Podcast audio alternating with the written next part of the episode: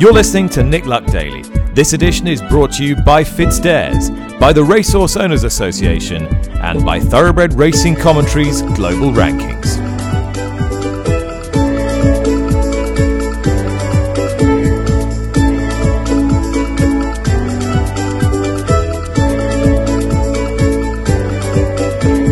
Good evening. Hello, my name's Charlotte Greenway. Thank you very much for listening to episode 55 of the Saturday edition of the Nick Luck Daily podcast. It's Friday, the 7th of October. There's something for everyone this weekend as the National Hunt season officially began at Chepstow today, and their jump season at Open and Meeting continues into tomorrow. While we'll also have day two of the Future Champions Festival at Newmarket to look forward to for the flat fans. We'll have a look at both meetings shortly, but first, a look back on the main news stories from this week. Monday's episode was spent reflecting on the wonderful win of Alpinista in Sunday's Arc for Sir Mark Prescott, Kirsten Rausing, and Luke Morris. Second to Alpinista was Vadeni, ridden by Christophe Soumillon, in the silks of His Highness the Aga Khan. Although we learnt this week that the Aga Khan will not be renewing his retainer with Soumillon for 2023 following the incident at Saint Cloud last Friday. And here's what his stud manager Georges Rimaud had to say. Uh, the statement is short, simple, to the point. Uh, it follows the decision uh, that came out of a, a, discussion we've had with the team, and uh, which was to not renew uh, the contract for Christophe next year and uh, because he's stopping, he's, he's being uh, he can't ride for the next two months. Then it's stopping now, and uh, but we we are also saying that he's able to ride our horses based on what the trainers want to do. If they wish to have him on a horse, they can use him on a horse, but it's not under contract.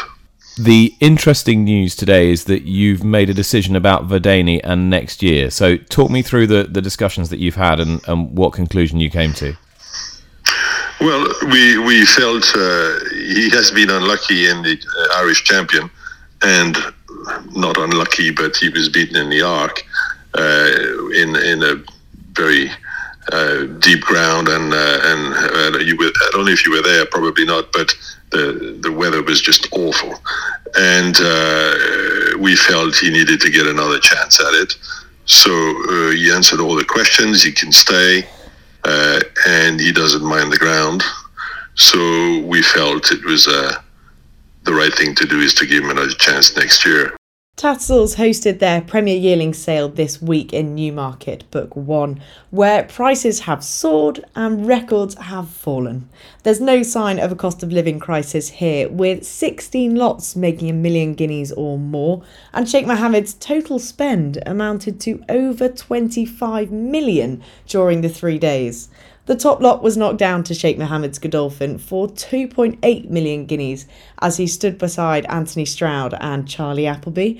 This was a Frankel colt out of So Mi Dar, consigned by Watership Down Stud, and so Nick put a call in to stud manager Simon Marsh just after the sale to see how he was feeling. Well, I'm, I'm obviously a great sense of relief that he's um, he's got through the ring and to um, Sheikh Mohammed and will be trained I would assume by Charlie Appleby, which is which is wonderful. Um, and the fact we have so much of the family, it's it's great that he's he's gone to a really really good home. Sheikh Mohammed's had actually a lot of success with the family. He he bought rewilding many years ago from us, and um, obviously he stands too darn hot at, at Dalham. Um, which we own in partnership with him. You, you've had the progeny of the the very best European stallions through your hands over the last few decades. Sadler's Wells, Galileo, Frankel, Dubawi, Sea The Stars. Uh, is there is there a characteristic you can you can readily ascribe to the horses that you've had by Frankel, to the youngsters by Frankel that you've had? Well, I think I think the, in what you said, I mean, the interesting thing has been that um, we've we've had a lot of Dubawis, um, and we've got all these um, fillies by Dubawi, Full Sisters, Semi and Lah Ti Dar, Dialectical You, etc. And obviously Too Darn Hot himself is a full brother to them. Um, and where it has really been very fortuitous is that it seems that mating Dubawi mares to Frankel is a exceptional cross, and um, it's already produced three Group One winners, and I think is at the moment producing something like 20% stakes winners to um, to, to um, uh, racehorses. So um, that is is incredibly fortuitous in the ma- in as much as we've got uh, these lovely um, Dubawi fillies and mares. Um, as characteristics go, I think there's an awful lot of character coming from both sides. But the the, the Darara side of the family is very is very dominant, um, and but this but this particular colt um, looked exactly like um, Frankel. I mean, he was a kind of Frankel clone, um, and let's just hope that he can be um, probably not as good as him because I don't think I'll ever see one better than him, but um, be able to perform to um, what everybody hopes he will. Now, looking ahead to the action this weekend, we'll start with Newmarket and the Group 1 Dewhurst Stakes over seven furlongs for two year olds. Sadly, the favourite earlier in the week, Sakheer, won't be lining up after scoping dirty, and so that's left the two Juddmonte colts, Nostrum and Chaldean, heading the betting. So Tom Stanley spoke to racing manager Barry Mahon and put it to him that it's very sporting of them to run two of their best two year olds against one another. Yeah, look, it's very exciting for us to have two colts of the calibre of these two, and uh, it's very sporting of the Abdullah family to let us run the two of them. Um, you know, they're, they're two exciting horses. Obviously, Chaldean has a bit more experience, and uh, he won very nicely the last day in, in Doncaster. Um, I'd say he's improved. He had improved plenty from York, so hopefully he might have improved again, which Andrew feels he has. Um, and he is an exciting colt. As for Nostrum, little bit less ex- uh, less experience. Uh, obviously, he was meant to go to Doncaster for the Flying Scotsman, um, and the race was postponed, uh, so he missed that. And you know, it's not a long time since his last run, but he's a he's a high class colt, and I think Sir Michael feels he has plenty of ability, and the experience of the race will do him good. Whether he's mature enough uh, to win it, we're not sure, but the experience of it will do him good. And you know, with with regard to either of them stepping up in distance this year, were, were that ever to be on the agenda? Obviously, you're choosing to run them both over over seven, but uh, are they similar types in the in the sense of uh, of what sort of distance they might get? Do you think, or do they differ in that way? No, I think they're they're, they're similar. I think both of them are, are milers. Uh, ultimately, they'll be milers as, as three year olds. That's what they'll be campaigned at. Um, Frankie Dettori felt that Chaldean had plenty of speed. The last day he rode him, he said he surprised him when he when he asked him to quicken. He said he took off under him, and he, he was surprised how much speed he had. But I, I, I think he's ultimately he's no problem getting a mile, and certainly Sir Michael's horse will get a mile, and, and you know maybe next year he could even get ten. Mm. Um, Chaldean being a, a son of Frankel, sire of the moment, isn't he? Sire of the moment, yeah. Sire of the moment. He's, I, I'm at Tattersall sales this week, and uh, we've all seen the, the exploits of the Frankel progeny. They're selling for millions of pounds, and uh, you know he's he's killing it on the racetrack, and he's the sire that everyone is talking about, and everyone wants him. Mm, he really is. Um, just finally on, on the two of them, I don't know whether you know how, how set in stone plans would be, but uh, do you estimate this would be the last time we see both of the Colts this year, or does that really depend on, on what happens? And any any plans in mind for either of them? No plans in mind. I'd, I'd be ninety nine percent certain this will both be both Colts last run. Um, you know, they're, they're two nice horses, and, and I think we'll we'll put them away after Saturday, and uh, hopefully they'll be, you know, up to starting off in the Guineas trial come the spring.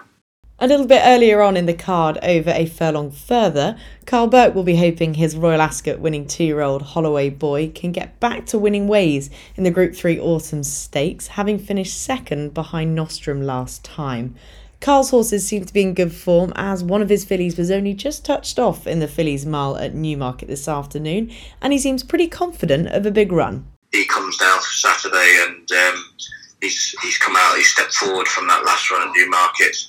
We were definitely just a little bit back behind the black ball um, with him going into that last race. You know, our horses, we had two or three weeks of dirty noses and dirty scopes, so that's why he missed the champagne. and we only just got him there. He had a real good blow after after his last run. Not saying for a minute we would have beaten Sir Michael's horse, but um, you know I think we're better than that. Therefore, Okay. Uh, and stepping up to a mile again, got to be a plus. yeah, I think so. Danny's adamant. Uh, Danny Tudhope, who's ridden him, he doesn't ride him Saturday. He's, he's retained obviously by Clipper, and he has to go to York, so Cliff Cliff will ride him on Saturday. Um, Danny's adamant that um, he'll be better over the mile, and, and I'd agree with it. Finally, Harry Skelton joined Nick on this morning's show to preview his rides at Chepstow. And although Harry's mount was well beaten in the Persian War novices hurdle this afternoon, having gone off favourite, Harry and his brother Dan will be looking to make amends tomorrow with two runners and discuss both their chances. You know, this is sort of like the start of the winter jump season, if you like, um, albeit not on really winter ground. So a little bit tricky. Um, we've got a few runners there at Chepstow, um, and all of them hopefully will appreciate that nice ground, you know. So um, it's decent ground, and um, hopefully the horses will enjoy that. Uh, you, we'll talk about the runners today and tomorrow in a moment, but I, I just wanted to ask you. But we, we saw a fixture abandoned at Huntingdon earlier in the week with some with sort of slippery surface, and clerk of the course was a bit worried for, for other tracks. You were riding at Warwick yesterday. Was it okay there? Are you are you confident that the, the tracks are coping all right?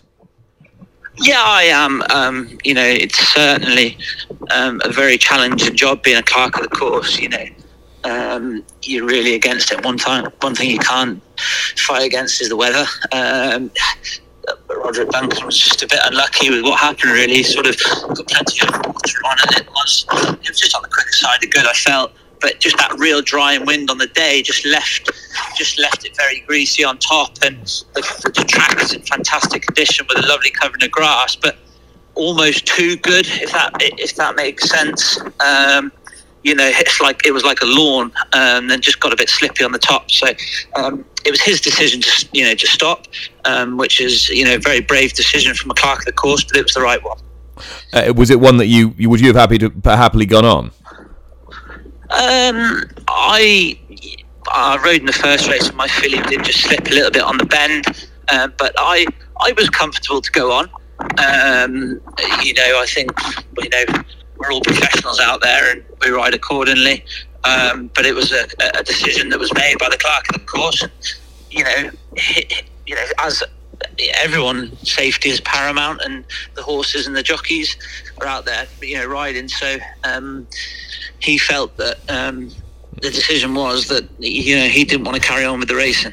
So, so, so, so- Very brave decision of him. yeah. right. Well, sometimes you need somebody else to look after you. You can't be trusted to look after yourself.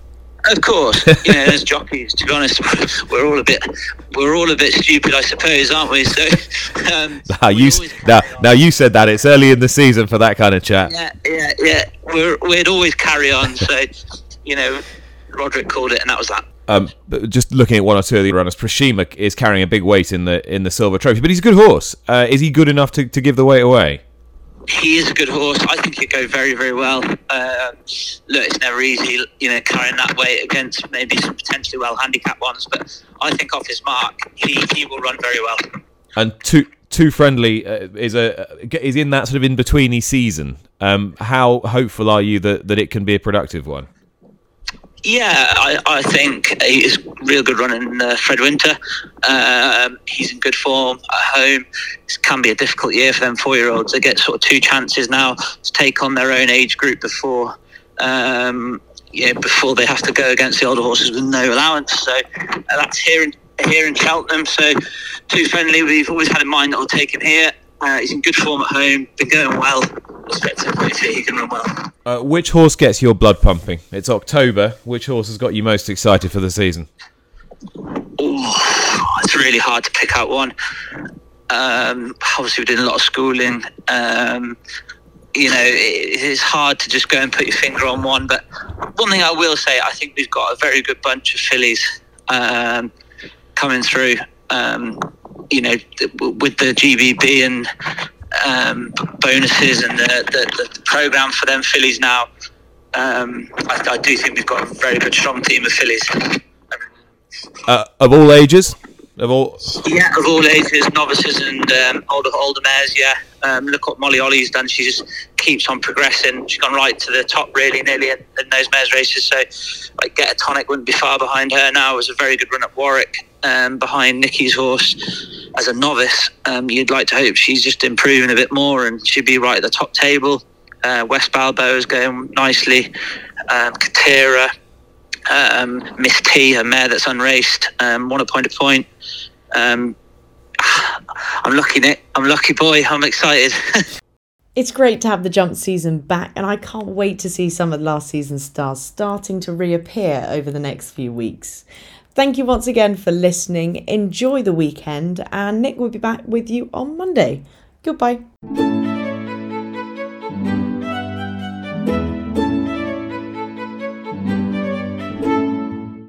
You've been listening to Nick Luck Daily, brought to you in association with FitzDares, the Racehorse Owners Association, and Thoroughbred Racing Commentary.